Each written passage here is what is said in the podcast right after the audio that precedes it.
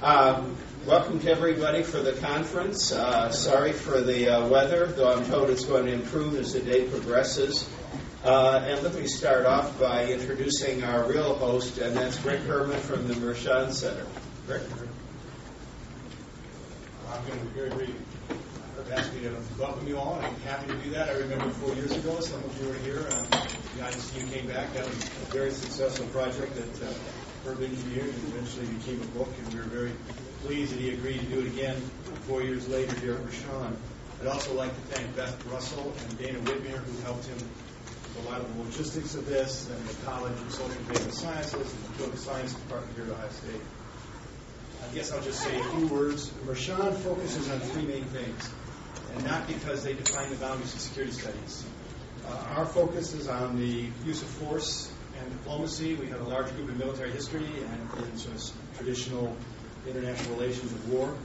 We have a group that focuses on the ideas and cultures that are involved in conflict and cooperation. We have groups here from folklore and sociology, um, English, uh, philosophy, and we have a group that focuses on what we call the institutions that manage violent conflict.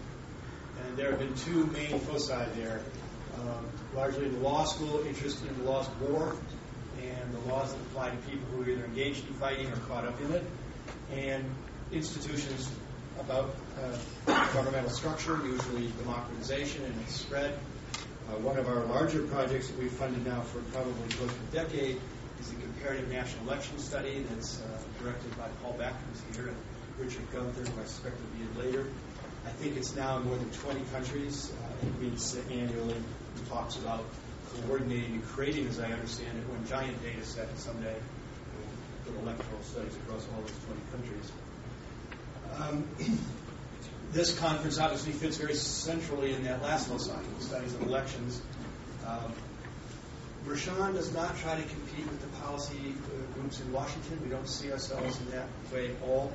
We see ourselves more as a center, for lack of a better way to describe it, trying to do basic science in the social sciences. We look for products that we hope will have shelf life.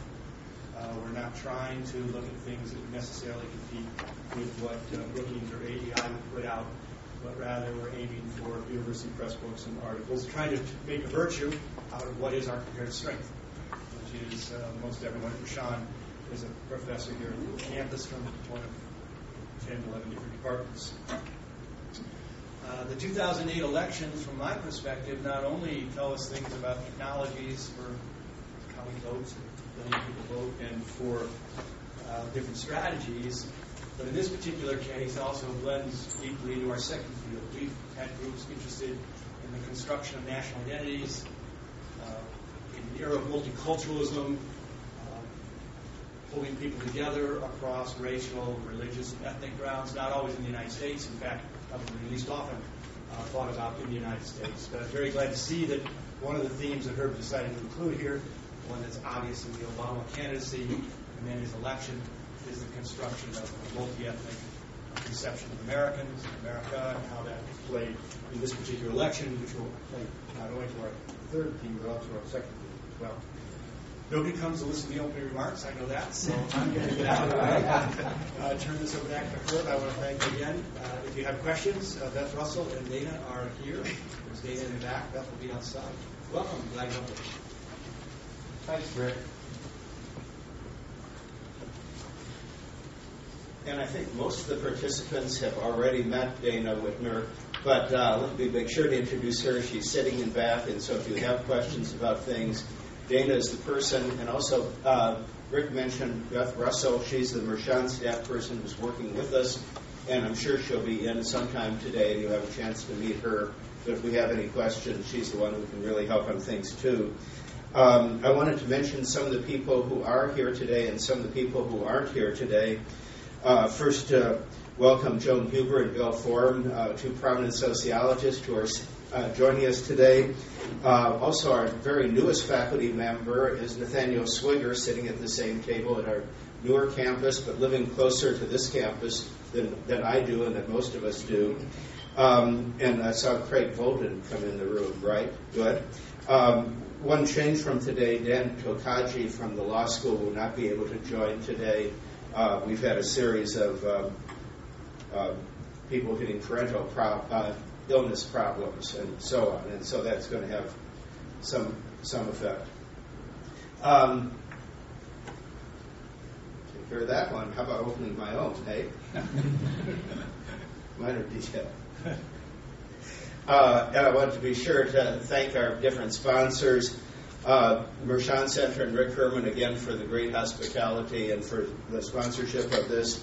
Also, the College of Social and Behavioral Sciences and the Department of Political Science. And I wanted also to acknowledge that we are trying to move into a innovation group at Ohio State, an electrical studies group. It includes the Moritz College of Law. Uh, Ned Foley today will be speaking this morning, and you'll see part of the collaboration there. Dan Tokaji, if he had been able to be here, will be part of that also. And also the Department of Political Science, many participants, um, and also the Department of History. But uh, David Stebenne, who is the person who was involved in that, is the other person who's had parental health issues and won't be here today as a result, unfortunately. Well, I wanted to frame today a little by talking in terms of uh, the 2008 election and to what extent it's a transformational election. I certainly view it as transformational. Uh, the um, election of African American president, I think by itself, makes it transformational. But the question is always how transformational, and perhaps more so in what senses was it a transformational election? Uh, many elections in U.S. history could be transformational, but I think in the end, very few turn out to be. Uh, and we can certainly judge whether an election has been transformational only in retrospect. I want to go through six different senses in which the 2008 election could be transformational, and really pointing to things that will be discussed in papers today and tomorrow. Uh, the first is in terms of the U.S. image abroad. Uh, and I think the U.S. election last year was uh, unique in the implications for rebranding our image abroad. Uh, our image was tarnished over the years when we went into Iraq uh, by ourselves without UN support, and especially when no WMDs were found there, and then uh, when American soldiers were found to have abused prisoners in Abu Ghraib. Um, the 2008 election provided the chance for rebranding afterwards, and the election took place with the backdrop of the continuing wars, the continuing wars in Iraq and in Afghanistan, and then the domestic financial crisis. We might have expected the domestic financial crisis to be the major feature of the election last year, but the major party candidates already chosen their campaign themes well before the crisis became very deep. And so still the military and foreign uh, policy crisis remain important parts of the campaign. And as I think some of the other people will be talking about for the next couple of days, uh, McCain and Obama certainly got their nominations, uh, largely or at least partly on the basis of the war. McCain had been pushing for the surge of U.S. troops for a long time and claimed considerable credit for its success. Uh, Barack Obama was the only leading contender who had opposed going into Iraq from the very beginning, and that gave him crucial support from the anti war movement that helped him secure the party nomination. Uh, and grabbing the nomination from once frontrunner Hillary Clinton. Uh, and that meant the two candidates' foreign policy and military policies were highlighted throughout the campaign. McCain challenging Obama's inexperience in foreign policy, his not having visited the Iraq front, and his naivete in not in being willing to negotiate with foreign enemies of the U.S. without preconditions. And by contrast, Obama was emphasizing his judgment, his judgment in opposing the Iraq War from the start, arguing that Iraq was secondary to the war on terrorism, and advocating increased U.S. troop levels in Afghanistan. Uh, the U.S. troop, uh, the U.S. image abroad was also relevant to the campaign. Uh, few disputed that America's prestige and popularity abroad had declined during the George W. Bush years, but Republicans often emphasized that we shouldn't care about our prestige abroad, that that's not what's so important. Uh, whereas the Democrats really saw the Obama candidacy as one that would restore U.S. prestige abroad rather automatically, as was the case when he spoke to the large crowds in Berlin in summer 2008. Uh, since Obama took office, the polls show, uh, polls abroad show that higher popularity for the U.S. But I don't know about you. My own impression is I don't really know what to make of some of the polls in other countries and how real they are. Uh, if you were watching the news yesterday, the APSA came out with a report on exactly this topic. Apparently, the APSA president put together a, a group of 20 foreign policy scholars, and the, uh, the uh, AP headline yesterday was Political Scientists Report Drop in U.S. Standing. Uh, when you read it a little more carefully, uh, the U.S. standing in the world declined in the past decade to below Cold War levels. Uh, of course, the second paragraph goes the opposite direction. For favorable attitudes have risen sharply under President Barack Obama with his commitment to restore American standing. But confidence in him appears to be in conflict with unfavorable attitudes about U.S. foreign policy. Uh, the AP, American Political Science Association said in a report released Thursday.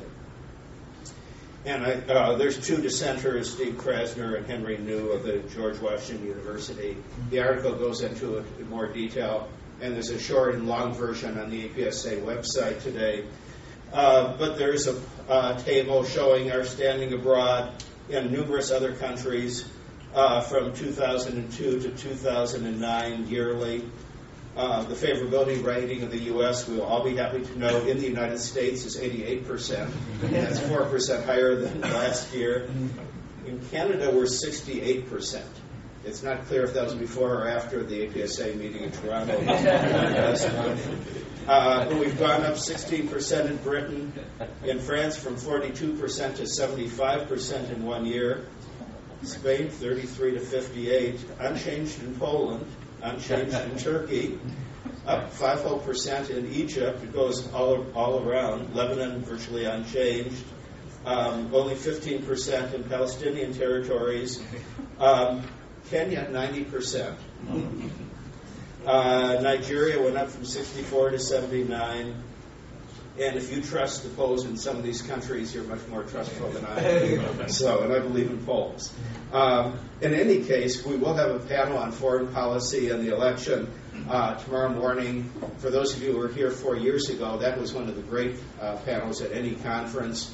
Uh, and tomorrow morning, uh, Gary Jacobson and Helen Norquist will be presenting papers, and our own inimitable John Mueller will be, be providing commentary and if you're familiar with John's commentary from last time, it's well worth any paper. Uh, he's great. Um, there we go. Uh, second possible transformational element is certainly race in U.S. politics. It wasn't explicitly debated last year, uh, but it was inherent in uh, Obama's nomination. It came up most explicitly when Reverend, Reverend Jeremiah Wright took the national scene and when Obama finally addressed some race issues in his Philadelphia speech. The polls show that most voters didn't consider race a very important factor, but uh, the media certainly had interviews with some people for whom race was the factor in the election. And elections, after all, are decided on the margin. It really doesn't require 95% or 65% of the public to care about the same issue but if 4 or 5% of the public are voting on the basis of an issue, that can be very powerful. Uh, Obama won, but race certainly is going to keep mattering in American politics. It has for the last 200 years. It's not going to stop. Uh, but Obama election may change how race is treated in politics. But the question still be how transformational it will be. Uh, this afternoon's panel includes several papers on demographics, including race. While I've called that race in politics and voting, uh, if you've looked at the papers, you'll see they're very general models of the election.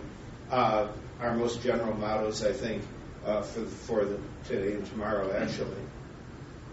Uh, domestic policy generally, uh, the financial meltdown occurred during the fall campaign. The transformation there is certainly unprecedented government intervention in the economy, owning auto companies, things like that. Uh, health care reform was a major issue in the campaign uh, with people realizing Medicare was going to get problems sooner rather than later. Uh, we've had some elections that really were transformational. FDR's New Deal election, the Great Society, uh, Reagan's conservative revolution. Um, the question is here domestic policy will the response to a, the financial meltdown and healthcare reform be transformational? At least we do have a panel on some of these issues that will come up tomorrow afternoon party realignment is always a question after every election. Uh, voter turnout was high this election, but not necessarily as high as people were predicting. Uh, but we saw some change in demographics in, in voting and also in party identification. The gender gap that many of us have become familiar with was still there this year. And the marriage gap was, as it usually is, was about twice as high as the gender gap, with married people voting more Republican than unmarried people. The black vote obviously was Democratic, but the Hispanic vote moved more Democratic, and Hispanic vote is what I underlined there, uh, because in terms of the larger population, uh, it's really the important demographic as we move in further into the 21st century. And then there's the young vote, that amazing two thirds uh, for Obama. Um, some of us remember the Reagan Revolution, and what happened in 1980. And clearly, young people, campuses like this one, young people went overwhelmingly for Reagan. And you could see the blip in voting and party ID figures for really many years thereafter. That that cohort going into the electorate in 1980 was stayed much more Republican than the cohort just before it or the, that just after it. But I haven't looked back at the data, but it wasn't that overwhelmingly a Republican vote. It was just a majority for Reagan. Uh, Two thirds here voting for Obama, that's just an amazing uh, movement by any cohort. And so it's going be interesting to trace them through. And of course, there was the counter cyclical one. The one group that moved to be more Republican rather than more Democrat was older people, voted more for McCain. I thought that older people, people over 65, were always a more Democratic group. And so I was pretty surprised when I saw that in the data. Um, of course, I did notice that one of the candidates in the debate was much older than the other candidate, and that may have something to do with it. Um, but in any case, the other movements that I saw in the data were the Republican support among middle age and college educated people falling. If we see realignment, uh, the Hispanic vote, the young vote, um, and perhaps middle aged and college educated may be places. Of course, many of us have seen each election roll around possibility for realignment, and the realignment never quite happening. And so we're going to have get to watch that again. Gender in American politics, another possible transformation. Hillary Clinton, Sarah Palin, very important parts of the campaign story. Um, both Clinton and Palin really changing campaign dynamics quite a bit. Uh, my own view down there is that the uh, significantly uh, biased coverage of both of them on Saturday Night Live. Uh, SNL was great last time in terms of their dealing with all the candidates, uh, but some could view their their treatment both of Hillary and Sarah Palin as unusually strong. Uh, obviously, those two candidacies were in the end unsuccessful, but still transformative. Uh, but I'll be curious to see as we go through some of the papers if their impact could be judged on the campaign, and particularly uh, the paper that Sunshine Hillygus will be giving tomorrow on thwarted voters will focus pretty directly on this, and I think it also comes up in the Tesler and Sears paper, right? Yes, yeah. Uh, and finally, and there is a finally, uh, election law and administration is another place where we could have transformation in politics. After 2000, I think some of us expected we could have major changes in election law and administration, and we had some. But recounts are still problematic. I'm from Minnesota, and the only good thing is we finally have two senators from the state, but it was beginning to become a potential national laughingstock as the recount went on. At least it was a very professional recount uh, comparison with another state maybe eight years earlier. Uh, but it still became very problematic. And provisional ballots could become a problem. Um, and I put down Ohio there. Uh, this, I'm not sure which district we're in here. Are we in the Kilroy facility? Yeah, yeah, yeah. yeah. This actual district was one where provisional ballots were a major issue in terms of settling a congressional campaign. There's two districts right in the Columbus area and always having lived on the border, I'm never quite sure which one I can vote in. They're both on the voting machines in our precinct. Vote in To both. keep it confusing. I've tried. I've tried. Anyhow, by now more states have early voting. Uh, I keep wondering if some states will move to internet voting, but not yet. When I look at it, I don't see the 2008 election as transformational quite yet for election law administration. Uh, but at some point, I think we will see major transformations. but I certainly wanted to give a pitch here for the webs, for the election law group at the Moritz uh, College of Law, and particularly their website, moritz moritzlaw.osu.edu. If you haven't been there, they keep track of all the different election law cases that are important throughout the country. And there's a daily blog by Ned Foley and others at the law school, right? Uh, and it's really excellent place to go. Well, we have papers today and tomorrow on all these possible transformative elements and probably some others. Um, I think for any election, we can never judge the transformative potential until afterwards, looking in retrospect but I think the potential is certainly there for 2008. And I was going to end by just focusing us again on the uh, sponsors, thanking again Rick Herrmann and the Mershon Center, as well as the college and Department of Political Science.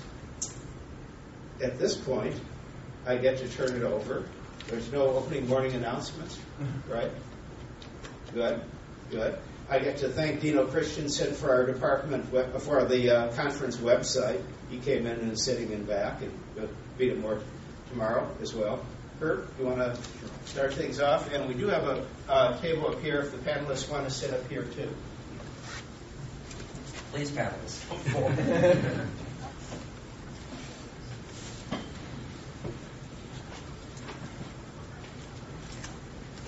Uh, good morning. Uh, th- those of us who are interested in election law and election administration owe a great debt of gratitude to Florida in 2000 and Ohio in 2004. But, you know, prior to 2000, our election system was just awful. And it's still not great. And the only reason we didn't talk about it before 2000 is we didn't have the unusual situation in a presidential campaign of one messed up state determining the outcome of a presidential election. So, uh, you know, when, when, you actually look back and look at issues of voting systems and poll worker training, all this, you know, it's been a mess for a long time. And if someone were trying to estimate, well, how accurate are our elections? You know, some of us were sort of joking. Well, they're accurate within plus or minus 2%. So as long as the margin of victory is beyond 2% or 4% or whatever, then everybody's sort of happy. And of course, this year, a lot of people were congratulating ourselves, or last year, we were congratulating ourselves about a, a wonderfully well conducted election. Well, that meant there wasn't a Florida or an Ohio. Mm-hmm. And if there had been an Ohio, it wouldn't have made any difference because the margins were sufficiently great. So I think it's. I, I, think we do owe a debt of thanks to Florida and Ohio because there really are serious issues, and we have here uh, since since the Florida debacle, uh, you know, people getting concerned about a whole variety of things, and some of them were very specific. The methods of voting, punch card voting, and all the frailties there. And we knew about that 20 years before Florida, but we did nothing about it because it never seemed to affect the outcome. Uh, we certainly knew that uh, uh, aspects of the registration systems that we had and inconsistency across states uh, were, were, were, present. But again, we sort of said, well, it, works well enough. You know, you know we, we didn't demand really perfect performance or near perfect from our elections. We demanded it from other things, but not from our elections. Then, as we moved on, we realized, well, now, now things are getting a little bit more complicated. And so we really have issues about uh, not simply specific things like ballot layout, but we also have questions about how do you modify registration systems, and then as you move forward, uh, what you know, when do people vote, and if they're voting on election day and there are problems, uh, what mechanisms do you put in place, such as provisional voting that Herb mentioned?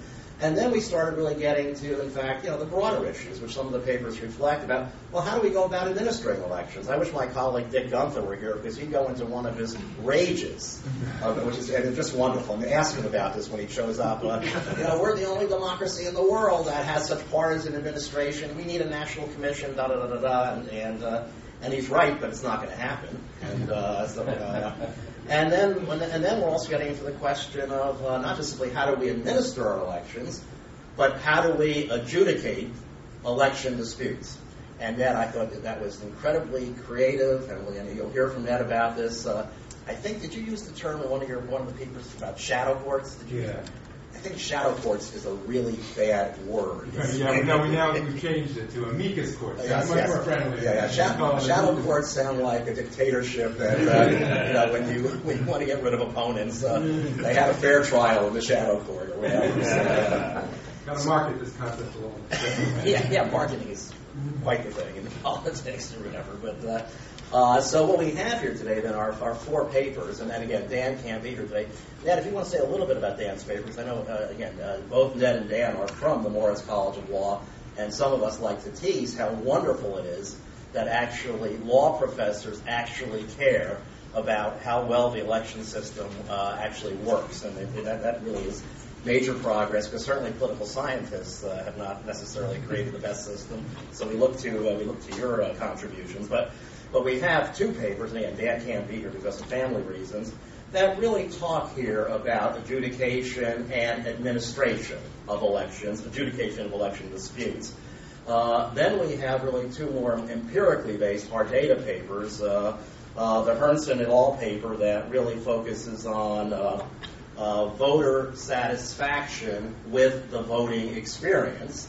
Because one of the things that we do in this country, of course, as Herb was teasing about the polls, obviously, in order to know whether the election system is working, we have to know whether voters are satisfied. That those two don't necessarily fit together as well as people might think, but uh, uh, but we have an interesting paper that uh, that tests some interesting ideas, and then we have a paper that really looks at what are the consequences for turnout of different methods or different times of voting, whether it's uh, election day registration and voting on election day, therefore, or same day registration and voting, or whether it's simply early voting. And it's a fascinating paper that makes interesting distinctions among the, diff- the, the different systems or whatever.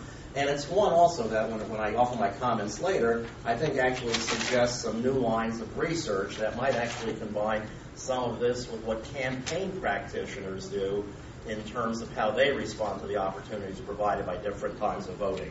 So with that, we did not really arrange an order, so why don't we just go from my left to right?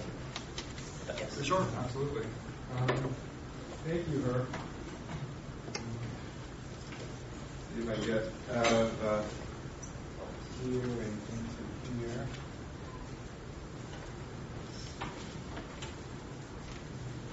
Okay.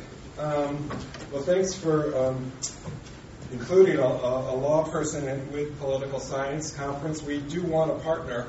One of the nice things about having such a great political science department here uh, at Ohio State is the ability to collaborate formally and informally, and we've certainly benefited greatly uh, from that in the in the law school. Um, so. Um, Herb, you set this up perfectly by saying we, we've eliminated hanging chads.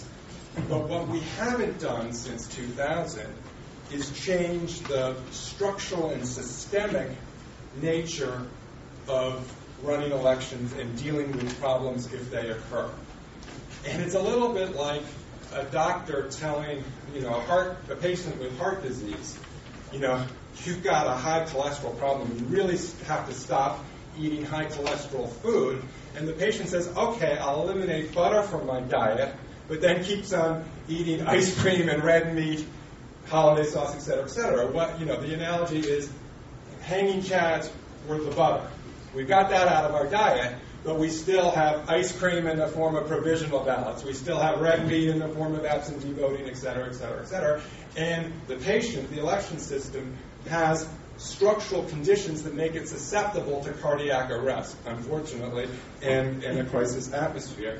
And so if we think back to 2000, the hanging chads was the trigger of what was the systemic problem. And the systemic problem was a roller coaster ride of institutional uncertainty as to how that issue would be resolved, ending up in a quite a surprise to most legal observers that the U.S. Supreme Court intervened with this 5 4 decision that many people thought seemed more political than legal and left a lot of people questioning whether this was the right sort of institution uh, to be handling a dispute of this nature. And so, um, what we wanted to do at, at our election law at Moritz program is last fall, about a year ago, demonstrate using a hypothetical and actually conduct a simulation to say that even with hanging chads being eliminated from the system, you could have a dispute arise that would, in, in essence, replicate all of the structural systemic issues involved in 2000. They haven't disappeared at all. It's just changing from butter being the trigger to ice cream being the trigger of the cardiac arrest. Um, so how did we how did we do this? We, we created this hypothetical. And the first thing is we wanted to show that this could happen in a state other than Florida or Ohio. Pick a state. We picked Colorado. Why? We had seen, and, and I think as late as Labor Day, some significant, you know, prognosticators, including I think Stu Rothenberg and others, were sort of saying Colorado could be the swing state of 2008. It obviously didn't turn out that way, but it was a state that demographically, you know, might end up being the pivotal state. So, um, and we picked provisional ballots as a focal point because after 2004, we saw that this um, provisional ballots would be potentially a trigger for a kind of dispute. We wanted to, there's many different issues that could arise over provisional voting. We'll talk about that more when we get to what happened actually in Ohio in 2008. But just to kind of simplify the exercise just so that you can understand it, we talked about the possibility of severe weather in Denver. People can understand that. And in fact, um, when I after we, we created this hypothetical and we talked to some real election officials in Colorado about this and, and, election law litigators in Colorado, people were yikes, you know, they, cold sweat was breaking out when they just saw how realistic, you know, this scenario was. Good news obviously didn't happen, but um, um, uh, Denver actually had a different kind of meltdown in 2006 for people who follow election administration. Their whole polling technology um, citywide didn't boot up on election day in 2006 for two hours. And estimates were that about 13,000 individuals were turned away from the polls uh, in, uh, in 2006. It obviously didn't affect the presidential race. Um, but uh, so we also knew that Colorado and Denver could be uh, the locus of a, of a concern, we made the concern the possibility of a severe snowstorm uh, that hits the city and the surrounding suburbs uh, in the afternoon of election day, snarling rush hour traffic as people uh, leave their jobs and, and some of them want to go to the polls and vote uh, in the in the evening, the late afternoon, early evening. Um, so what we said hypothetically, we had the uh, local election officials in Denver decide to extend voting hours by two additional hours from 7 p.m. to 9 p.m. to accommodate all the people stuck in rush hour traffic on the highway trying to get to their polling places. Uh, Denver officials made that decision, but um, the suburban officials did not. They did not extend um, polling hours. Um, they closed their polls at 7 p.m. Um, and so that sets up an equal protection issue, uh, obviously not involving hanging chads, but an equal protection issue analogous to Bush versus Gore. So remember, the equal protection issue in the Bush versus Gore case was the fact that Palm Beach County was treating dimpled chads differently than you know a Broward County was. And so what if Denver treats polling hours differently than the suburban counties? Is it the same? Is it different under equal protection? Now, um, I should tell you that a, there is a real state law that that's relevant to this that also, um, as we'll talk about a little bit, gives us echoes of Bush versus Gore. The, the, the actual state statute on the books in Colorado says, and I'm quoting, all polls shall be open continuously from 7 a.m. to 7 p.m. The polls shall remain open after 7 a, after 7 p.m. until every eligible elector who was at the polling place at or before 7 p.m. has been allowed to vote. Then here's the key sentence. Any person arriving after 7 p.m. shall not be entitled to vote.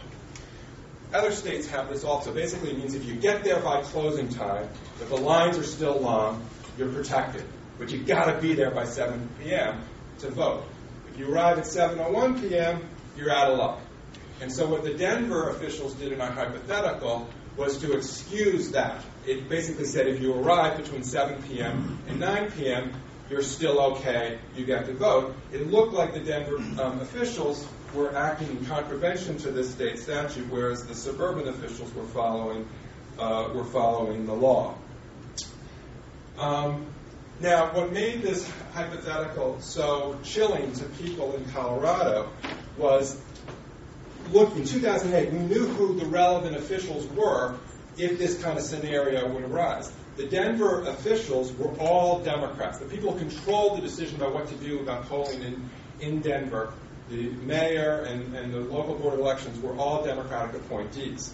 So you could see them, hey, you know, it might help Obama if we kept the polls open an extra two hours. Um, the Secretary of State, statewide official, was an elected Republican official, would not, might not like this. Um, the state Supreme Court was controlled um, by a Democratic majority. There were five Democratic appointees to the state Supreme Court, two Republican appointees. Uh, the governor and the legislature happened to be controlled uh, by the Democrats. That's a little bit different from the Florida situation, if you're kind of comparing how, how this might, might happen. So, what our hypothetical did was um, we, we had basically the Secretary of State take the issue to the state Supreme Court um, to oppose the counting of the ballots.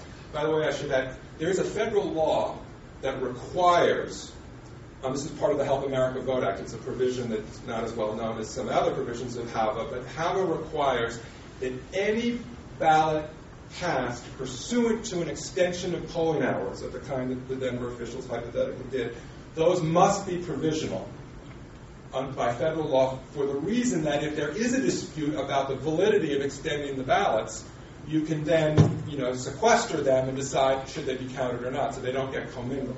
So our scenario was predicated on the assumption that that federal law would be uh, followed and so that there would be this um, pile of 60,000, we said hypothetically, 60,000 provisional ballots of all these late voters who were snarled in the snowstorm from Denver that might be outcome determinative for Colorado, which therefore might be outcome determinative for the Electoral College. Um, and, uh, and so the, the, litigation went forward on the, the assumption what's going to happen to these um, 60,000 provisional ballots? They're sitting there. They, if they're counted, they might help Obama, but McCain is ahead by about 10,000 votes if they're not counted. So Secretary of State says don't count them. Denver officials want to count them. It goes to the um, state Supreme Court, and we hypothesize a 4 3 ruling uh, to count the provisional ballot, ballots analogous to the 4 3 ruling from the Florida Supreme Court over the hanging chads. And then that tees up a petition to the U.S. Supreme Court raising the exact comparable issues to what we saw in Bush versus Gore, without the hanging chads. We've still we got an equal protection issue, just like Bush versus Gore itself. Denver does something different from the suburbs. Palm Beach did something different from Broward. Um, we've got a more technical issue involving Article 2 of the U.S. Constitution, which, if you remember from Bush versus Gore, one of the issues in that case that um, a concurring opinion written by Chief Justice Rehnquist relied on was the fact that Article 2 of the Constitution designates the state legislature as the constitutional authoritative body to figure out how to appoint presidential electors. The argument in Florida was that the Florida Supreme Court's interpretation of state law over how to deal with chads was such a stretch of the language of the state statute that it, it, it went beyond the stretching point to the breaking point and basically deprived the legislature of its authority under Article 2 to, to specify how to appoint a presidential elector. We'll come back to our Colorado language that says any person arriving after 7 p.m. shall not be entitled to vote. If the Colorado Supreme Court, 4 to 3, says, well, you know what? It says that, but this was a really bad snowstorm.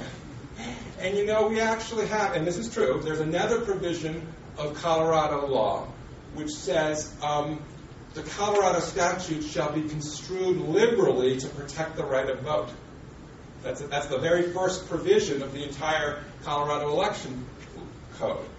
So, uh, uh, you know, it's a plausible, it might not be correct, but a plausible judicial opinion could say, well, you know, there's an implied exception for extreme emergencies. And we're allowed to do that based on this overarching principle of be liberal in your construction to protect the right of vote. Strict constructionists like a Scalia would say, no, no, no, can't do it. But liberal constructionists like a Brennan or a Justice Breyer would say, no problem, right? So, um, so again, different issue from hanging chads, but analogous to the Article 2 issue that was in Bush versus Gore itself. So what we did, and I'll come back to the decision in a minute, is you know we had we, we basically um, found three judges to adjudicate this hypothetical dispute. Three retired judges. We had um, very distinguished lawyers from Washington D.C. argue the case. The former Solicitor General of the United States, Walter Dellinger, argued the in, on behalf of the Obama position to count the ballots. We had a guy named Glenn Nager from the Jones Day law firm who had been an assistant solicitor general of the United States, argued for the McCain position, don't count the ballots. And we, had, we actually held open court at Georgetown Law School in front of an audience of about 100 people or so. Um, NPR covered it. It was kind of fun. And, uh, and then we had a, a written decision of the three-judge panel, which I'll get to in a, in a minute. But what I want to talk about, because I think it's most important for our purposes, is to understand just how scary the hypothetical was in comparison to the reality of what actually occurred uh, in November 2008. Now, we, we conducted this exercise in October, again, kind of you know, to simulate what might happen. And thank goodness nothing affected the presidential election. But there were weather related extensions of polling hours in the 2008 election. This is what gave us the idea for the particular hypothetical. During the primaries, both here in Ohio up in Cuyahoga County and statewide in Maryland. There was, you know, there were last minute, end of the afternoon extensions of polling hours because of severe weather situations. Maryland, as you remember the Potomac primary, right? On the same day, Virginia was holding a primary, Maryland was holding a primary. They were hit with the same severe storm. Maryland decided to extend their polling hours. Virginia decided not to. Um, that wouldn't create an equal protection issue because equal protection only applies within the state, but it shows you how different jurisdictions can respond to the same events on the ground differently, uh, you know, leading to arguable inequity among similar voters. Um, the, we knew, preparing for November 2008, that the Obama lawyers, and probably the McCain lawyers as well, um, I mean, we didn't have inside connections with them, but, but, Obama had been the one to file the lawsuit to extend the polling hours in Cuyahoga County. So we anticipated that if things had been close, there would have been litigation to try to extend polling hours um, by one campaign or the other. Uh, in fact, there were kind of preliminary lawsuits filed in Pennsylvania and Virginia in the week before the election day in anticipation of needing to extend the polling hours because people were worried uh, about the, whether there were enough voting machines given the potential anticipated turnout in Pennsylvania and Virginia. Those states were not early voting states. They were not no excuse absentee voting states. And so the, the thought was they might get flooded with, with lots and lots of voters the way Ohio in 2004 was, and so there was um, litigation. This obviously all disappeared once um, uh, the victory, the margin of victory was outside the margin of litigation. Presidential race was to use the the, the terminology. Of course, has been referenced. Um, we had equal protection litigation of the kind that we saw in Bush versus Gore in Minnesota over the Senate race. Right? The issue there, which took eight months to resolve, was um, absentee, virtually identical absentee ballots were treated differently in one county of Minnesota compared to another county in Minnesota. Um, technical details having to do with whether um, the addresses on the absentee ballot envelope were, were fulfilled properly and other technical issues that we could, we could discuss, but it was the same um, equal protection issue. And then, um, again, as we were talking a little bit ago, here in Ohio, um, we had litigation over provisional ballots that affected a congressional race, the Ohio 15th congressional district, um, but uh, but did, you know did not obviously affect the presidential race. Had it affected, had either one of these affected the presidential race, we would have been uh, would have been in trouble. Um, the, the provisional ballot issue in Ohio wasn't weather related. It was it looked actually more like what happened in Minnesota. In Ohio, the issue was there were about a thousand ballots that were not properly filled out by the provisional voters the, the address was wrong or the, the name was put in the wrong place or was missing a signature. And what, what got litigated was um, what had happened here in Franklin County, where we are.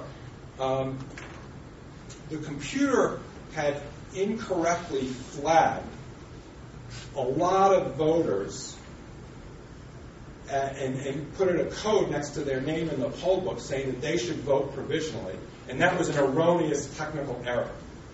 And this was discovered during election day. It was discovered, uh, you know, kind of, I think, by 10 or 11 a.m. On, on, election morning. But by then, a lot of people had gone to the polls starting at 7, 8 in the morning and had already been flagged and told to vote provisionally. So the order got rescinded, but not soon enough, to, um, and it affected a bunch of people. Um, so um, again, like Minnesota, like Colorado, Ohio had what looked like a pretty strict law. It said if you don't fill out the provisional ballot envelope properly, your provisional ballot can't count. Kilroy, the Democratic candidate, wanted them counted because she was nervous that she might need them in order to win. And Se- Secretary of State Brunner happens to be a Democrat. You draw your own conclusions. Um, also thought that those ballots should be counted. And the theory, one of the theories was this group of voters shouldn't have been forced to vote provisionally in the first place because of that technical error. Um, had the system worked properly, they would have voted a regular ballot, not been required to fill out this additional form. Their signature was already properly entered into the poll book, where because every voter who votes signs the poll book, so their signature was on file. These voters had checked out as legitimate registered voters. Again, it was a mistake to ask them to vote provisionally. So they were valid voters they did everything any ordinary voter did. They just filled out the extra form that they shouldn't have had to do um, anyway. They filled that extra form out improperly. So Brunner says you shouldn't, you know, you shouldn't hold them to that superfluous mistake. Republican-dominated Supreme Ohio Supreme Court says uh, no. The law strictly says if you if a voter votes provisionally, as these ones did, they have to fill out the form correctly for their ballot to count. We had um, federal judges appointed, happened to be appointed by Democratic presidents, um, uh, rule in favor of Brunner's position. And there was ended up being a tug of war between the federal courts and the, and, and, and the Ohio courts um, on, how to, on how to resolve that. Um, the outcome was um, those ballots were not counted after the, uh, the, the state court ruling, and it turned out they were not necessary for Kilroy in the end and it wasn't it didn't it was not necessary to trigger the recount um, threshold. Had those ballots been um, necessary to trigger the recount threshold, they would have gone back to federal court to fight some more. Um, and this gives us an indication of just how important the dates of these kinds of disputes are in relationship to the presidential campaign. This should really scare everybody in this room, unfortunately. You know, and if you can figure out a way to interest Congress in this issue, please come talk to me because Congress, as far as I can tell, has no interest in affecting the calendar. They, Congress wants to change our voter registration laws. Fine, that would be good. Congress may want to change our absentee ballot laws. Fine, that may be good. Congress so far doesn't seem interested in, a, in changing the calendar, but it's the calendar that creates, it, that in part creates a disaster. Because Florida proved, Minnesota proved, Ohio proved and Washington State in 2004 involving a gubernatorial election proved you can't figure out who wins a presidential race according to the congressional calendar um, when that race is close and when any one of these issues, be it butter or ice cream or red meat, is thrown to the lawyers to litigate over. If, you know, so let's focus for a second here on Minnesota. The date the Electoral College met in 2008 in every state of the Union was Monday, December 15th. If we think about where Minnesota was in its schedule, it was the next day that the state canvassing board met to review ballots that had been handled during the um, statewide manual recount process at the local level, but that had been challenged by one of the two campaigns and submitted to the state canvassing board for its final determination. So, in a sense, Minnesota was just beginning one important phase of the process, not even the process having to do with, with absentee ballots, because absentee ballots were outside the scope of the hand recount, because they hadn't been counted, because they had been rejected, because they weren't filled out properly. Um, so, Minnesota wasn't ready to figure out who had won its Senate race on the date the, the, that we needed to know under the congressional calendar who, who won the presidency. You could either say Minnesota couldn't give Congress an answer had it been a presidential election, or its answer would have been Coleman. Because Coleman was the candidate that was ahead after the initial canvass. What Minnesota, the way Minnesota worked was that two weeks after Election Day, they certified the canvass that triggered the recount because the canvass was close enough, was within, you know, was within less than um, half a percent or whatever the, the, the trigger was. Um, and that's and so November 18th was the date that the Minnesota system started recounting ballots, and then delivered the ballots to the state canvassing board on uh, December 16th. Ohio was behind Minnesota in this schedule in 2008 because the litigation over provisional ballots was preliminary to figuring out whether you needed a recount or not in the first place. Minnesota doesn't have provisional ballots because they have election day registration. So they were able to skip that stage of the process and still be this far behind the congressional calendar. Ohio hadn't even started. Right? Uh, um, Minnesota triggers its recount on November 18th. Ohio doesn't trigger its recount until December 5th to figure out whether it needs a recount or not until December 5th, three weeks later. Why? Because they're fighting over these 1,000 provisional ballots that they don't know whether they're, they, are they are eligible or not. So Ohio is three weeks behind. Um, you know, and, and obviously, if, if you think about the absentee ballot issue, that doesn't get resolved in Minnesota. I mean, it depends on how you think about it. There's no certification of a winner until January. Then it goes to court. The court rules in March, goes on appeal. The appeals court rules in June. Same thing in Washington State in 2004. We don't get a winner of the, the, governor's race there until June, finally. Um, the date the Electoral College met in, in 2004, the candidate that was ahead in Washington was the Republican Rossi, even though Gregoire ultimately prevails later on. So our calendar is a disaster. We can talk about historically why that's true, but you all should be scared about this. It means we can't figure this out in 2012 or 2016 or whenever the next time uh, next time happens. Uh, the other issue, um, and this is actually uh, where I'm segueing a little bit into what Dan Tokaji would be talking about, because the, um, the focus of Dan's paper is that um, election administration reform should start to think about institutions as opposed to rules. And our experiment that we did over the Colorado um, uh, hypothetical was designed to test that. And so let me tell you just a little bit briefly about the panel that we created and how it resolved and how it relates to what happened in Minnesota. We wanted to try to create an impartial panel that um, could do a better job, be less ugly than the 5-4 split in, in, Bush versus Gore. How would you do that? So we said, how could you create a, a, a panel that is that is neutral? So we had we needed to have one Democrat judge who was recognized as a Democrat, another judge who was recognized as a Republican, and then somebody be a neutral. So we picked a prominent uh, federal appeals court judge named Patricia Wald, who'd been chief judge of the U.S. Court of Appeals in the D.C. Circuit, who was a, a Carter appointee and known to be a, a quite liberal Democrat. We had Tom Phillips, who had been the Chief Justice of the Texas Supreme Court, who was a, who was elected as a Republican and was a protege of Jim Baker, and you know had retired and was at the Baker Law Firm. Two retired judge. They were our Democrat Republican anchors. They picked a guy named David Levi, who had been a former federal judge and who was serving as the dean of the Duke Law School, as the neutral. He was the son of Attorney General uh, Edward Levi, by the way. They, in our in our experiment, I told you we actually had a real, um, you know, uh, court proceeding, if you will, over the hypothetical. They issued an opinion turned out unanimous in favor of Obama. It was issued prior to Election Day, so we didn't know who really had won the election yet. And they rejected the equal protection claim. They rejected the, um, the Article 2 claim. And if you read that opinion, it's in your materials, it looks, its legal analysis is quite similar to the unanimous three judge opinion in Minnesota that rejects the equal protection claim over the absentee ballots in Minnesota. Coincidence?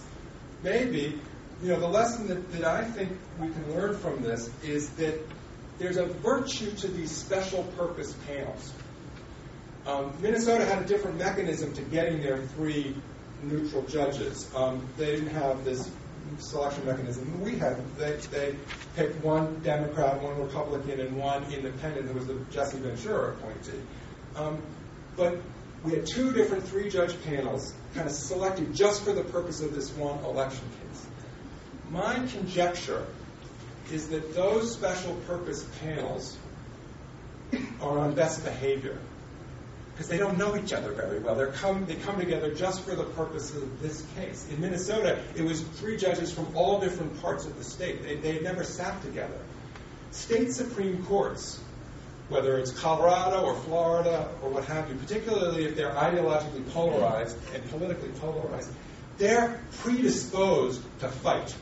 They're ingrained. They fight all the time. They fight over criminal procedure. They fight over abortion rights. They, you name it, they fight, right? Think about the Michigan Supreme Court, which is a disaster. They just fight, fight, fight. So they get a hot button election case. They're, you know, they're loaded for bear to fight about it and divide ideologically, divide politically in a partisan way. You get three judges who haven't worked together before. They know they're structured to be neutral. There's kind of their, um, you know, they're primed to try to be on best behavior. Maybe they actually will perform on best behavior. Even if they split two to one, the split will end up seeming more fair, more impartial than um, than uh, than the you know the kind of arbitrary, part perhaps partisan uh, five-four split of the U.S. Supreme Court Bush versus Gore, or the four-three partisan split of the Florida Supreme Court uh, that led to Bush versus Gore. So, I'm going to I know I need to be quick and wrap up. Um, so, if, if we think about institutional reform to try to avoid the potential train wreck in the future over presidential elections. The, the, the, train wreck that we escaped in 2004 in Ohio, that we escaped so far. We have learned the wrong lesson historically from 1877 Hayes Tilden. The, the, the standard history lesson from 1877 is that the commission that was created back then was a disaster and couldn't handle the dispute because it split eight to seven in a partisan vote. Um, but that was the wrong lesson, I think. If you recall, you, may, you know, you don't, probably don't study this the way I, I do, but that was a 15-member commission. It had five members of the Senate, sitting senators, five members of the House of Representatives, sitting congressmen. Already, they're political animals, right? They're not predisposed to be judicial and impartial. They're predisposed to be partisan. They had five Supreme Court justices on that commission, but they picked two to be Republican, two to be Democrats, and they had one who was supposed to be neutral. But already there, you've got a 15 member body set up with 14 partisans, seven Democratic partisans, seven Republican partisans, this lone individual in the 15 member body who's supposed to uphold neutrality. It's a hard position to be in. And it turned out that the person that they picked for that job said, no, thank you, I won't serve. And they didn't have a backup replacement. Um, so they were stuck with finding an extra Republican to be the 15th member. What happened? The extra Republican votes with the Republicans and gives the election to Hayes. So the lesson, I think, on that point is the idea of trying to find a neutral tribunal is not inherently bad. It's just the particular way in which they tried to find a neutral tribunal in 1877 was wrong. Pick a smaller body, not 15 members, and make sure you've got backup mechanisms structured a little bit differently. Don't have political animals, members of Congress, be part of the body, just judges. I have an idea uh, for how that could be implemented if we could get some reform uh, on the agenda. Um, in light of what happened in Minnesota this year, in light of the experiment that we run, I don't want to take up any more time at this point in Q&A or discussion. We can talk about the details of that sort of institutional reform if you're enamored with the idea of coming up with a better dispute resolution mechanism. Thank you very much.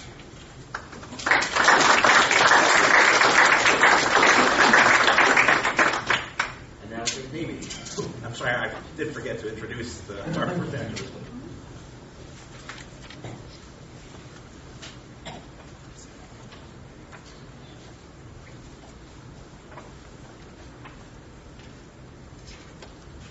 Okay.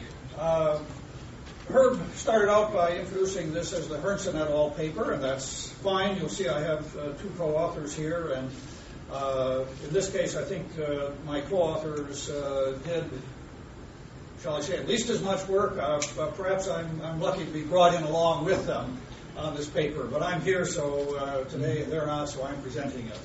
But I'm going to do something a bit different. And I don't know whether my, I haven't even told my co-authors, I don't know whether uh, they would appreciate this or not. I think Kelly in particular, who pushed one point that I'll mention later, uh, might feel uh, a little funny about this. But I'm going, to, I'm going to do this. I'm going to present our background, the, the research question, the expectations, the data, all in just perfectly conventional order, as if I were at the APSA convention, something of that sort. But then I'm going to leap forward uh, and talk about what's briefly about what's usually at the end. It's going to be some multivariate uh, stuff, the kinds of things uh, you'd see at an APSA uh, conference, uh, several multivariate models, uh, and then I'm going to go back to what normally would come in earlier and talk about some simpler results, but in some ways possibly more significant results.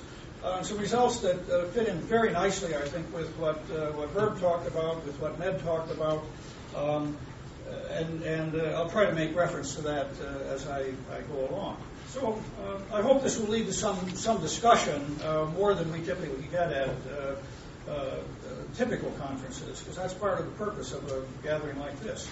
So the background in conventional order.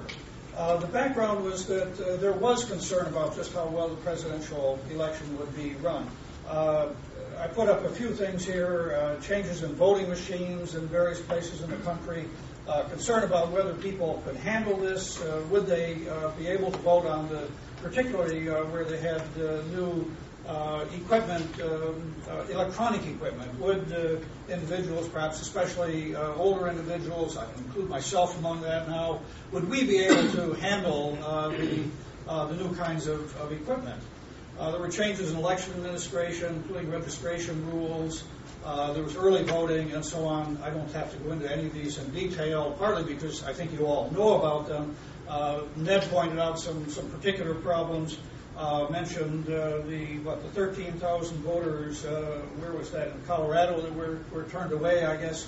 And problems, potential problems in Pennsylvania, problems that occurred in Ohio, and, and so on. the expectation that turnout would be very high, uh, so that uh, places might be inundated with, with lots of people who wanted to vote and, and they weren't prepared, uh, possibly uh, uh, jurisdictions weren't prepared for that. and then the shortcomings of previous elections, so that it's not all that far yet from 2000. people still had on their minds the kind, and, and have now have on their minds the kinds of things that could happen would really be well, disastrous is probably not too strong a word.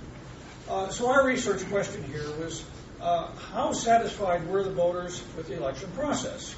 Um, and uh, and then what contributes to various levels of satisfaction. If we go out and obviously ask ordinary individuals, we're talking about uh, doing a, a, nationwide poll, uh, did, were people satisfied or not?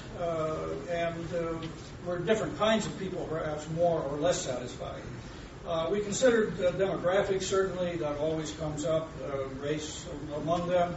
Uh, pre-election expectations. Here's where Kelly and Kelly Patterson, in particular, uh, developed ideas about uh, that, that, come from consumer researchers about elect about expectations being important. In this case, pre-election expectations about the election possibly being important in the way people reacted to the election. Uh, and then uh, we considered various aspects of the voting experience itself. The voting technology, how did people react to whatever technology was used, uh, poll workers, about whom a lot had been said, and so on.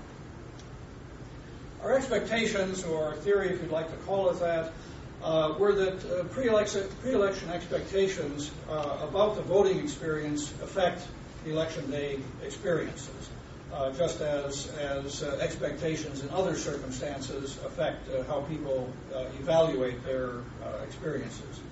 Uh, we thought that election day experiences in turn would affect the overall satisfaction that people had with the voting experience. And we considered specifically, asked about things like long lines, new machines, problems in simply locating a polling location, the poll workers, and so on. Uh, and then we uh, thought that both pre-election expectations and election day experiences would affect the overall satisfaction that people had with the voting process. The data uh, was from a 2008, uh, many of you know, the Cooperative Congressional Election Study, uh, a large, inter- a large nationally representative uh, sample, at least said to be nationally representative uh, an internet survey, uh, a, a, panel design, so we could measure expectations prior to the election, and then we could compare the evaluations uh, of the ex- actual experience that people had in a post-election interview. Um, uh, this this is not the, the right place to go into any sort of extensive uh, discussion of uh, whether an internet survey is a good survey and, and all of the things that we could talk about with respect to that. Uh, I simply here call attention to the fact that it, that's what it was. And uh, I myself have written last year uh, for a paper at APSA uh, something about uh, questioning about uh, the, the representative character for certain kinds of things and certain kinds of populations, at least, of internet surveys done the way Metrics and others do them. But anyway, I just want to call that to your attention that this is what we use. Okay, now I'd like to go to the end. And uh, so here, here's what we ended up with uh, in uh, uh sort of conventional uh, political science style. We had three models. Uh, we had independent variables on the left side here as predictors of the dependent variable on the right hand side. So first of all, looking at let's see, can we get rid of that? Oh, I'm afraid something like that might happen. Let's, uh, see if we can just. Aha. Um, demographic variables as predictors of pre election expectations. Uh, then we had a, an equation in which we had demographic variables plus the pre election expectations as predictors of election day experiences. Uh, and then the third model, the demographic variables and the pre election expectations and the specific election day experiences as predictors of the overall evaluation of uh, the, the election, how satisfied people were. Uh, what do these models show? I'm going to show you some uh, uh particular uh, regression results in a moment, but I can't get everything on one slide, uh, at least if you're going to see anything. so, in general, what do these show? they show that some demographics do matter. You see that older voters, the one that's most consistent, is that older voters had higher expectations and were generally more satisfied. Uh, uh, the results show that pre-election expectations do matter for the election day experiences, and both the pre-election expectations and the specific uh, election day experiences matter for people's judgments about overall satisfaction. Okay, let me show you uh, three tables like this. Uh, here's the impact of demographics on pre-election expectations. Uh, here, quite a few things were uh, significant. Uh, certainly, race and, and ethnicity, the, the, first two coefficients, uh, were significant. Uh, African American very close to the. Oh it's below. That's below the 0.05, well below. Um, the uh, age, a positive coefficient, people were more satisfied. education, more highly educated, were more satisfied. gender being marginally, very marginally significant. Uh, I just note here, I'm not going to, to say a great deal about it. Uh, the uh, expectations here were a five item scale. Uh, you can see the scores range from 7 to 35. Actually, I think we've got to do some more work with that. Uh, certainly, the scores uh, didn't form anything like a, a, rectangular or even a normal distribution over that whole range. they were concentrated uh, much more so toward the top end. Although there were individuals in, uh, that, that, had a score as low as seven and some a, a score as high as 35. Um, at, at, any rate, uh, th- these are the results. Uh, the, if you look at, at uh, the magnitude of the effects, I think they're, they're large enough to, to uh, be concerned about or to, to, to, write home about, as you might say, as well as being some of them being significant. Uh, here's uh, the, the, second table. This is uh, the, the, model about showing the effect of both demographics and pre-election expectations on the election day experiences. I didn't uh, have room, I guess, to put down the bottom of the scale, but the election day experiences is again a uh, fairly uh, wide scale created by a number of specific experiences. The same thing applies that they, they don't uh, mostly, they do range over, people do range over the entire scale, but they tend to be uh, clustered near the top, or, top end, uh, and that's something I think we do have to, to work some more on. Uh, here, uh, much less was significant. Uh, uh, race was not, and ethnicity were not significant at all. Uh, hard to know what to do with that one uh, coefficient. And the only one in the model case in the models where this where Republicans uh, reacted differently from uh, from Democrats and Independents. Age consistently here as well as elsewhere made a difference. Uh, with uh, older people saying they had better experience, experiences on election day. the coefficient is pretty small, but you've got a, a wide range of, of age so that, uh, in effect, it, uh, at the extremes at least, can make a fair amount of difference, comparable, you might say, to uh, the, the uh, ethnicity coefficient and so on. Um, and then I, I, won't, oh, and the, the, bottom line, literally the bottom line of this figure is the expectations. The, the pre-election expectations uh, are clearly significant, and again, one can, can look at the, the actual amount of uh, change that uh, they imply for election day experiences. Uh, and uh, they're, they're reasonable, I think. I'm not going to say, I'll say something at the very end, but uh, right now you might just note that we have uh, ballot type and ballot length in here near the bottom, uh, and they're not significant. I'll, I'll come back to that uh, later. And here's the last of the multivariate equations.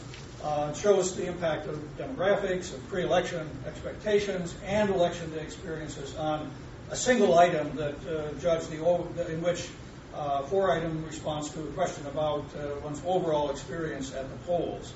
Uh, I, I, think, again, with a four item response, we've got to think about uh, some other methods. Possibly this was simply OLS, um, but uh, it's a, certainly a, a, an adequate place to start, at least, I think. Uh, and here, certainly age, again, is, is significant. the racial and, and ethnic variables come pretty close. Uh, and uh, uh, perhaps most importantly, from, from our particular uh, interest in this, the expectations, the pre election expectations continue to matter, uh, just as the actual experiences that people had, say they had on election day, matter. So th- these are the, the, uh, the most political sciencey findings, you might say, the, the, the ultimate results. But now I want to go back to some simple results that I put significant with a question mark that may be in some ways uh, the most uh, important finding from my point of view. I don't, again, I'll, I'll have to ask my co-authors what they think of this. Um, uh, but, uh, but I think these were the things that stood out for me. Uh, the first thing was that in general we found high satisfaction with past voting experiences. Again, it's hard to get everything on one screen. I'm going to go back and uh, forth here a little bit. Just if you look at the leftmost column here, past experience mostly positive, about three quarters uh, strongly or, or uh, agreeing very strongly or strongly uh, that they, their past experience uh, was good uh, on a seven point scale. So, in general, we, we found high satisfaction when asked when people were asked about their past voting experiences. I don't know whether, uh, I, I, frankly, I'm not entirely sure how to evaluate that. Um, I don't know that that's been asked before. Um, I suppose you could say there's no particular reason to think that a lot of people would be dissatisfied. On the other hand, put in the context of, of uh, the election problems that were possible election problems were anticipated, uh, the things I referred to earlier, the kinds of potential problems that Ned referred to, uh, Herb used the word transformational before uh, in talking about administration. Well, there was the potential, at least, for this election to be transformational with respect to election administration. Uh, with all that background, uh, finding that uh, the three quarters uh, were in the top couple of categories on a seven point scale, when asked about uh, their, their past voting experience, may be significant, may be meaningful that that many were, were satisfied. Expectations were also high. Uh, there were some changes that people expected. Uh, I'll show you these things in a minute uh, again.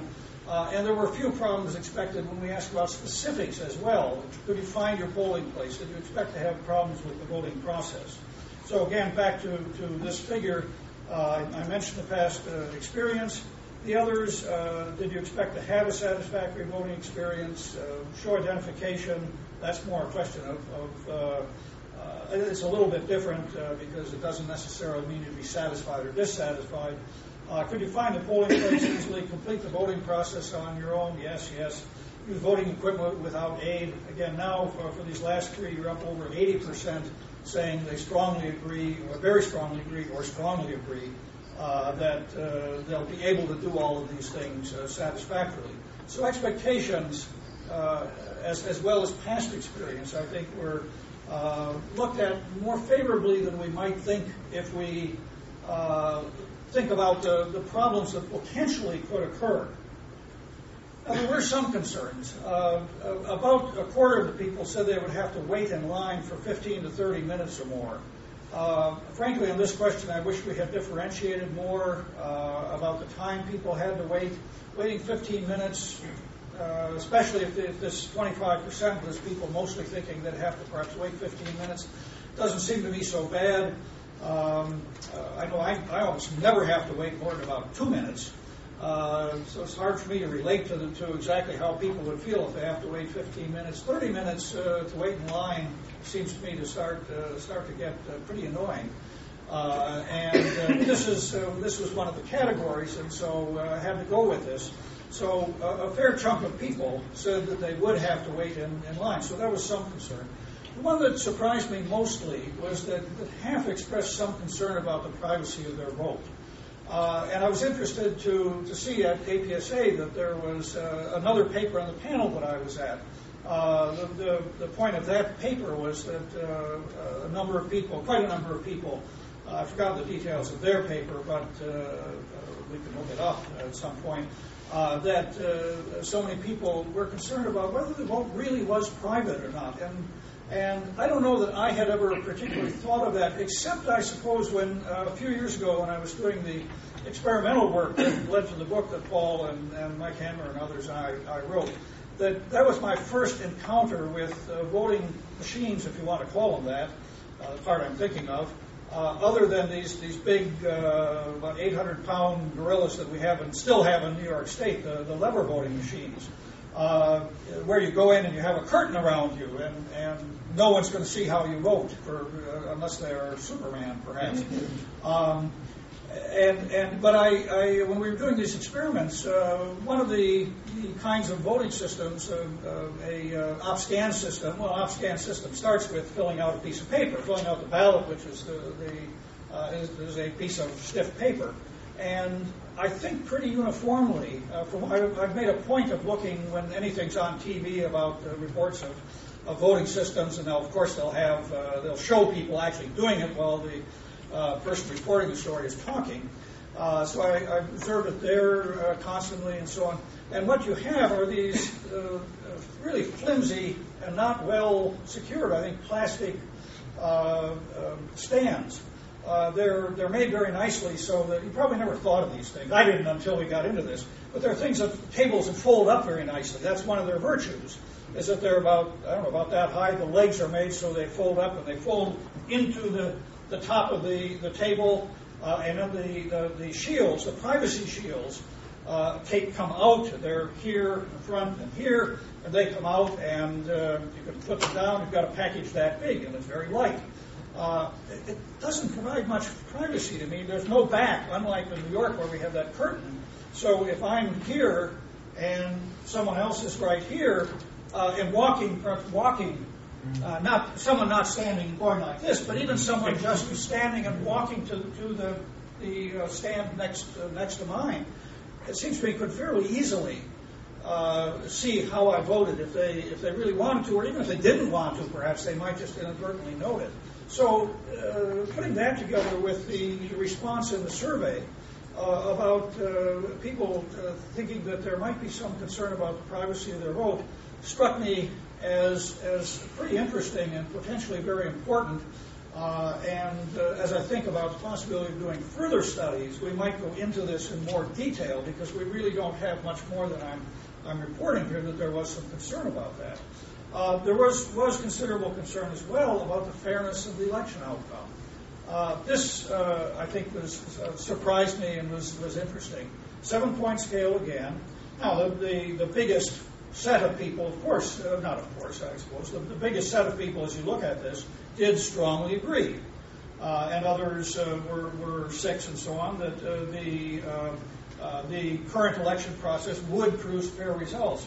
But add, for example, five, six, and seven, and you're just up to about a majority, just a bare majority, saying that they that they agree uh, that the uh, election outcome would produce uh, fair results, a fair process would uh, produce fair outcomes. And you've got a, a pretty good, pretty large set of people uh, on the other side, certainly neutral, and on the other side, uh, thinking that maybe this is uh, being somewhat uncertain about whether the uh, outcome is really going to be fair. Okay, uh, expectations did vary systematically. Uh, blacks and Hispanics rated past experiences less positively. Uh, they figured they'd have to wait longer in line. They less often thought their votes would be confidential. Uh, but interestingly uh, and puzzlingly, uh, well, puzzlingly perhaps, they, they more often expected the outcome to be fair.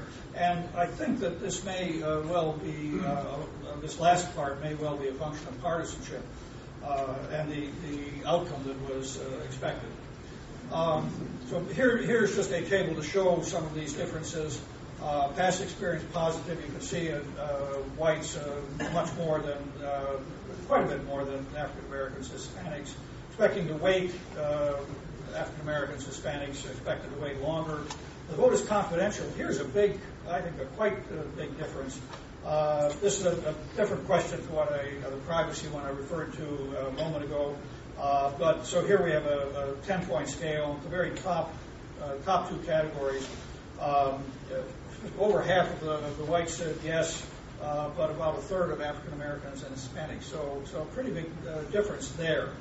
Uh, and then expecting the, the outcome to be fair, a reverse of what I would have expected just in the abstract, and it may well have to do, as I said, with, with partisanship.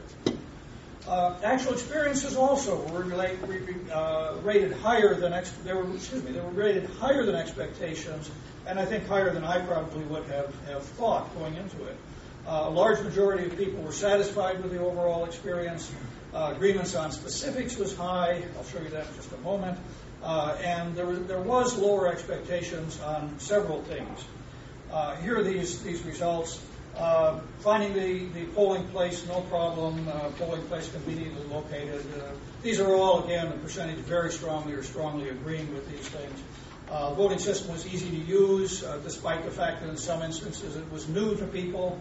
Um, I suppose one thing to say from that is for a lot of people, it was the same thing. Certainly for those of us in New York, where the legislature couldn't get its act together about that, uh, and if you follow New York politics at all, they can't get their act together about anything. Um, but uh, so, so our systems hadn't changed, even though they were supposed to have changed, according to HAVA. Uh, and but no technical difficulties while voting. Ninety percent, yeah, yeah, strongly agreed, agreed. Uh, now, the, the, the, ones where there was a little less agreement, the format of the ballot was easy to follow. Well, you still have a lot of people saying yes, uh, but the percentage in those high categories has gone down a little bit. Uh, this is something that's uh, interesting to me. Uh, but then I'll uh, wait till I get to the, the, very last slide as well. That may say something about this. Again, cast my vote in privacy. it was high, but it's, but it's not overwhelming uh, and uh, something that might be explored. And the poll workers, and there's been a lot of uh, discussion of poll workers, uh, and so they, uh, at least on the questions that, that we asked here, they got the worst uh, rap. So conclusions. Well, demographics, pre-election expectations, and election day experiences all affected the overall levels of voter satisfaction. Expectations about the election were high. There were some concerns about privacy and about uh, the expected fairness of the outcome. Uh, satisfaction with the election process was also high, despite these very big uh, pre-election concerns. Uh, and it was true for overall judgments and for specific aspects of the election. And then finally, uh, uh, going back to some coefficients I mentioned, there appear to be no effects of the voting system used or the kind of and length of ballots used. I know this was to draw on my co-authors again. This was particularly disappointing to Paul because uh, Paul was the one who particularly wanted us to and, and helped us go through a, a, pretty laborious process of finding out for all of the respondents in the survey, who were of course scattered in lots of uh, different locations around the country, what voting system they actually used, whether it was electronic, whether it was uh, OpScan, and so on.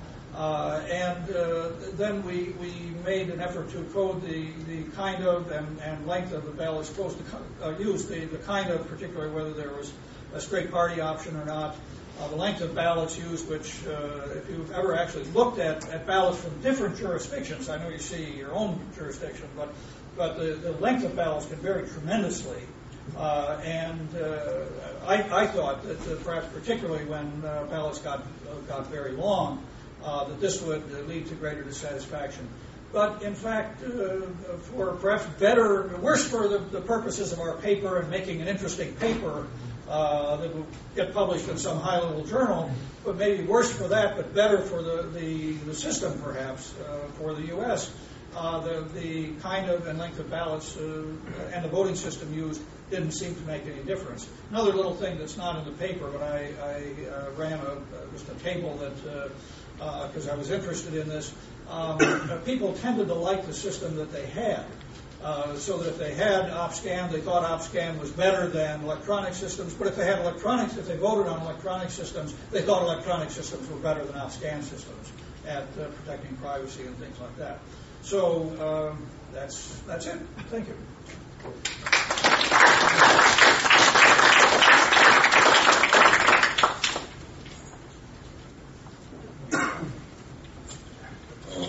Mary, So there is actually a break on the schedule, but we're going to hear about our paper first. You have to sit through that in order to get snacks. so thanks to Herb and Rick for organizing the conference. It's fun to come back to Mershon, if only because I'm flanked by flags for the only time. Uh, this is a first in a series of papers on election administration. I have three co-authors, and one of them, Don Moynihan, came all the way from Madison just for this panel, which we appreciate. We're going to ask a simple question. Do all laws that attempt to make it easier to vote actually increase voter turnout? In other words, does lowering the legal cost of casting a ballot always lead to at least holding turnout where it is and hopefully raising it? And our answer will be no. We're going to investigate three laws in particular election day registration, same day registration, and early voting. 2008 might not have been transformational, but there was a pretty dramatic increase in early voting in particular, with about 30% of ballots cast before Election Day. That's up from 7% in 1992. So it's a slow transformation, but coming. We're also going to look at combinations of these. So we're interested in packages of election laws and how they interact with one another. And we think of this in the way that maybe a physician does who prescribes treatments for a patient. That individual drugs may have particular effects, but combinations have different effects. there was just a, a, new AIDS treatment announced a week or two ago where the individual drugs had no effect, but the cocktail seemed to, to be promising. In 2008, it's an interesting election to look at these things because it really was the first where a significant number of states had both election day registration and a significant amount of early voting. So it's the first time to examine that combination in a serious way. So we're going to estimate lots of models. You see a lot of data. I'll show you bits of those. We have both aggregate data from counties and individual level data from uh, census surveys, and they show similar pictures, fortunately. And we reach this conclusion. Some of the reforms do in fact increase turnout, but others decrease it, and we have a story for why those divergent effects exist. What do we know from the literature? Uh, the literature goes back at least to Who Votes, a 1980 book by Wolfinger and Rosenstone, examined the effect of election laws and voter turnout, and their finding was that the closing date, the date by which one has to register to vote, had the major effect on turnout. And that's because it leaves out voters who become interested at the last moment, just as the campaign is picking up interest. They've missed the deadline and so are ineligible to vote on election day. Election day registration theoretically overcomes that by allowing voters who wake up on election day interested to go to the polls, both register and vote in a kind of one-stop shopping operation. There are various papers analyzing the effects of EDR on turnout. Ben Highton's reduces. the average effect is about five points across these papers. Yet that's not the reform that most states are interested in. This year, uh, at least in 2008, it was early voting. This is now the practice in about 20 states, and as I mentioned, is on the rise, and so it's one we want to investigate. And yet there are almost no studies of the effects of early voting on turnout. The ones that are out there are sometimes looking at mail balloting in Oregon, which is a somewhat different animal, or a selected number of elections, and the findings, I would say, are mixed and often null, that is finding no effect of early voting on turnout. We're also interested in SDR, same-day registration, because it's a combination of these two things. It allows for the one-stop shopping of election day registration, but also allows for early voting because this takes place in advance of election day. So let's talk about the mechanisms that might relate election laws to turnout. Here's the assumption we want to challenge that lowering legal costs for voters always increases turnout. That's the message you hear from reformers. Let's lower the costs. Costs are what keep marginal or peripheral voters from not showing up on election day. You lower those, remove them, and turnout will go up. But laws affect other things besides individual costs. They affect, for example, the degree to which election day is mobilizing, that it turns out voters, and that in turn affects individual cost. We think that election day registration, same day registration, and early voting affect these costs in different ways. I'll explain that in a minute. In particular, we want to distinguish between laws that stimulate new voters, bring out people who otherwise would not have voted, and laws that are merely a convenience that retain people who would have voted in the absence of them. And this comes from Berinsky. So stimulation, I think, makes sense. There are people who are on the cusp of being voters or non-voters, and if, if there's some reason to, to pull them into the active electorate, they'll become voters. For many of us, that's the that's the hubbub that is election day, traditional election day. Your neighbors are going to the polls. Your co- your coworkers have "I voted" stickers when you arrive in the office. My child's school was a polling place. and I see it there. You're driving through town, and you see people lined up to vote. There's tremendous news coverage in a traditional election day, and that can be enough to stimulate someone to show up who maybe is on the fence uh, or has some cost to overcome in order to vote. election day registration could be part of that. In contrast, something like early voting tends to provide an option for people who are thinking about voting in advance of election day. But it also transfers the, the hubbub of election day over a series of days or weeks. So the news and interest and talk with neighbors that would normally happen on one day in November is spread out over a series of, in some cases, six weeks. I think in Georgia it's 45 days or something. What that does is steal some of the energy from election day that would otherwise mobilize those peripheral folks to show up and vote. So our, our contention is that early voting is a convenience. Uh, I've used it, I appreciate it, but it does sap the stimulating effects of election day, and so on net may result in lower voter turnout. Pretty simple hypotheses. Something like election day registration is a real stimulant, should increase voter turnout. Early voting, again, on net, is negative. So let me tell you about the law so we know what we're talking about. Election day registration is any process that allows an eligible voter to register and vote on election day. Still possible for an EDR state to have a closing date for traditional registration where one walks into an office or mails in a form.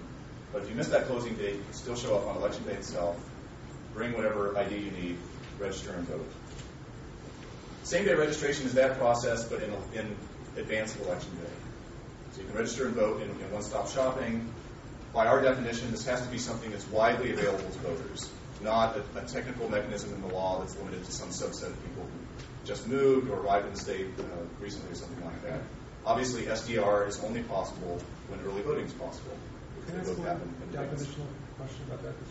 Is that, by early voting, do you mean in-person early voting at a polling place, but before election day, or do you also include it's all that. This is any voting that happens in advance of election day, but without an excuse. So this could be genuine early voting in Colorado. You're at a voting center in a shopping mall or something. It could also be mailing an absentee ballot in. It could be in Oregon voting by mail. It could be casting an absentee ballot in person at a, at a county office or municipal building in advance of election day. But for us, that it, it's not having an excuse that's the key, right? That it's easy, it's encouraged. So these are the three laws. There are others we could examine, but we thought these were the important ones. So we think of this as a Venn diagram with uh, our three categories of laws, EDR, SDR, and early voting, and then possible combinations. And these are our codes based on reading the statutes from 2008.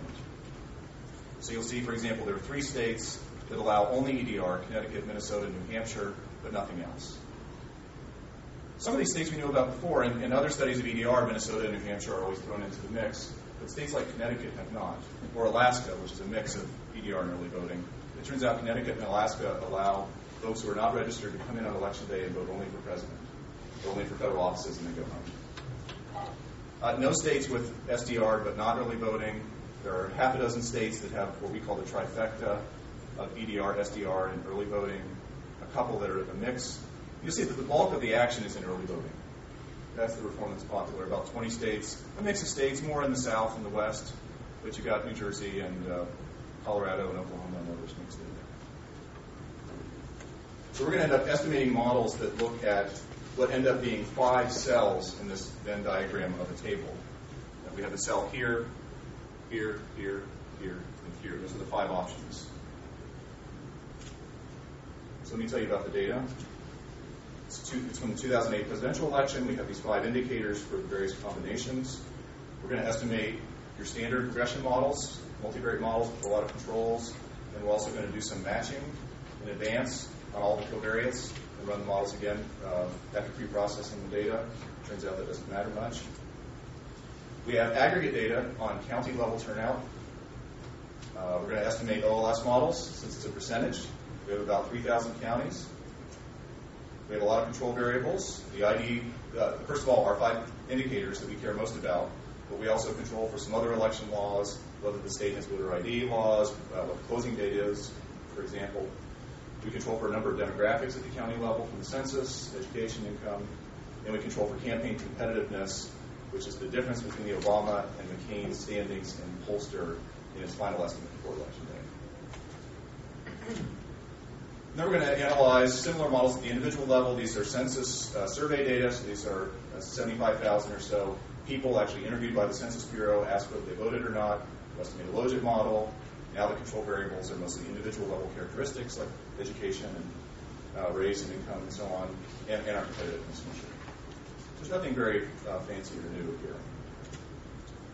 Let me give you a taste for what one model looks like, and then I'll, I'll show you a, a summary of the results. So here are three specifications of the same model. This is at the county level, aggregate data. Dependent variable is the percentage of people who voted in the election. Here are five indicators. So to take one as an example, when a state has only EDR, turnout is up by anywhere from 6% to 10% depending on the model.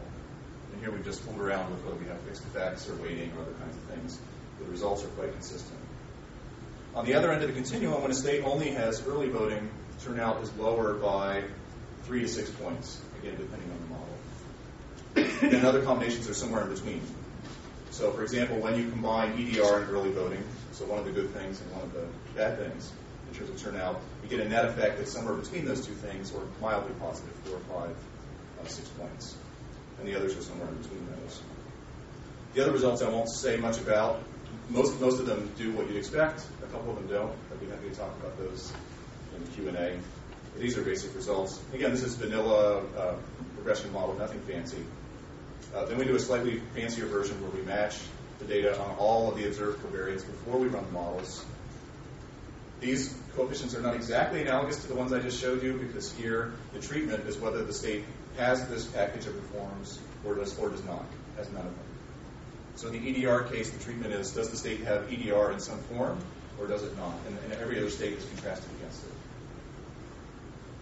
Nonetheless, the results are about the same. We run an EDR model, we find a positive effect of 8.4 points. The state has election day registration. Run through the continuum, you get to the other end. When a state has early voting alone, it has a negative effect of about 5 points. Okay? So it looks again at the aggregate level like EDR has a positive effect, early voting has a negative effect. And here's a summary of our models, the ones I just showed you, with the estimates being along the x-axis. So if you're on the right, it's a positive effect on turnout. On the left, it's a negative effect. Um, why don't we start uh, in the middle? Here's EDR. This is the matched model. This is the regular model. These are the estimates. It's about 7, 8, 9, 10, 11 points. Pick your estimate. There's a standard error around that. Doesn't matter if we match or not. It Doesn't matter if you just run correlations or not. You don't need a model. Uh, the data just speak these things. Uh, early voting, in contrast, on the other side, a negative effect of five or six points. The trifecta at the bottom, that's the all, has an effect that's on par with uh, EDR by itself, and then the other effects are somewhere in between. Now we re-estimate all these models at the individual level. So we're now using survey data from the census, individual level covariates rather than aggregate stuff. Forget the models, let me just show you the picture. It's largely the same picture, even though it need not be. Remember, we're estimating different things. At the aggregate level, we're estimating the percentage of people who voted in the county. What's a percentage? Here, we're estimating the likelihood that one person votes or does not. So that's a probability. There's only a, a loose relationship between adding up all those probabilities in a state and the overall, or in a county, and overall turnout. Despite that, the effects are quite similar. When EDR is in place, an individual is about three or four points more likely to vote. When early voting is in place, they're about four or five points less likely to vote. The other effects are somewhere in between, as before. So those are the results. Let me walk through some implications. Uh, one, I think, is most obvious, is that not all election laws aimed at lowering the cost of voting have the same effects, and that reformers, policymakers, academics should be thinking about specifically what their goals are and what the mechanisms are that connect a law to uh, individual behavior, and that laws should not be considered in isolation. We'll see that the packages, combinations of various laws, often have different effects than those laws by themselves. So we want to distinguish between reforms that voters like, that make them satisfied, or they report in polls they'd like to see because of their convenience. They would like to have options in how they cast their ballots, and those that actually bring out new voters, stimulate people who otherwise would not have been at the polls. Through all of the models, it's only EDR that has clear, strong, positive effects on turnout. And we think it does so by getting back to that old Wolfinger and Rosenstone mechanism of overcoming the closing date. It allows people who are not engaged in the campaign in September or October to arrive, nonetheless arrive at the polls on election day in November, register and vote all in one step. So it both combines that two-step process of registering and voting, saving a step there, and also allows for last-minute stimulation of uh, new voters. The only way we find that early voting has any positive effect on turnout is if you combine it with some of these other goodies. When it's together with EDR or together with SDR or together with both in the trifecta, we generally find positive effects. But on its own, it, it seems to maybe turn out some new voters. We can't see that, what's happening under the uh, behind the scenes uh, or under the coefficients. But the net effect is, is negative because of the lack of stimulation on election day. I should say also that um, voter turnout is, is one dependent variable, and we think it's a pretty important one. Uh, but there are others, and this is where we plan to go in uh, the next iterations of this paper.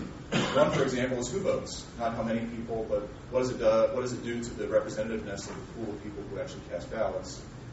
And then there's an entirely another side to this that focuses on the administration of early voting. What are the financial costs? What are the willingness of local election officials to implement these things when policymakers uh, propose them? And uh, we hope to get there. Thanks.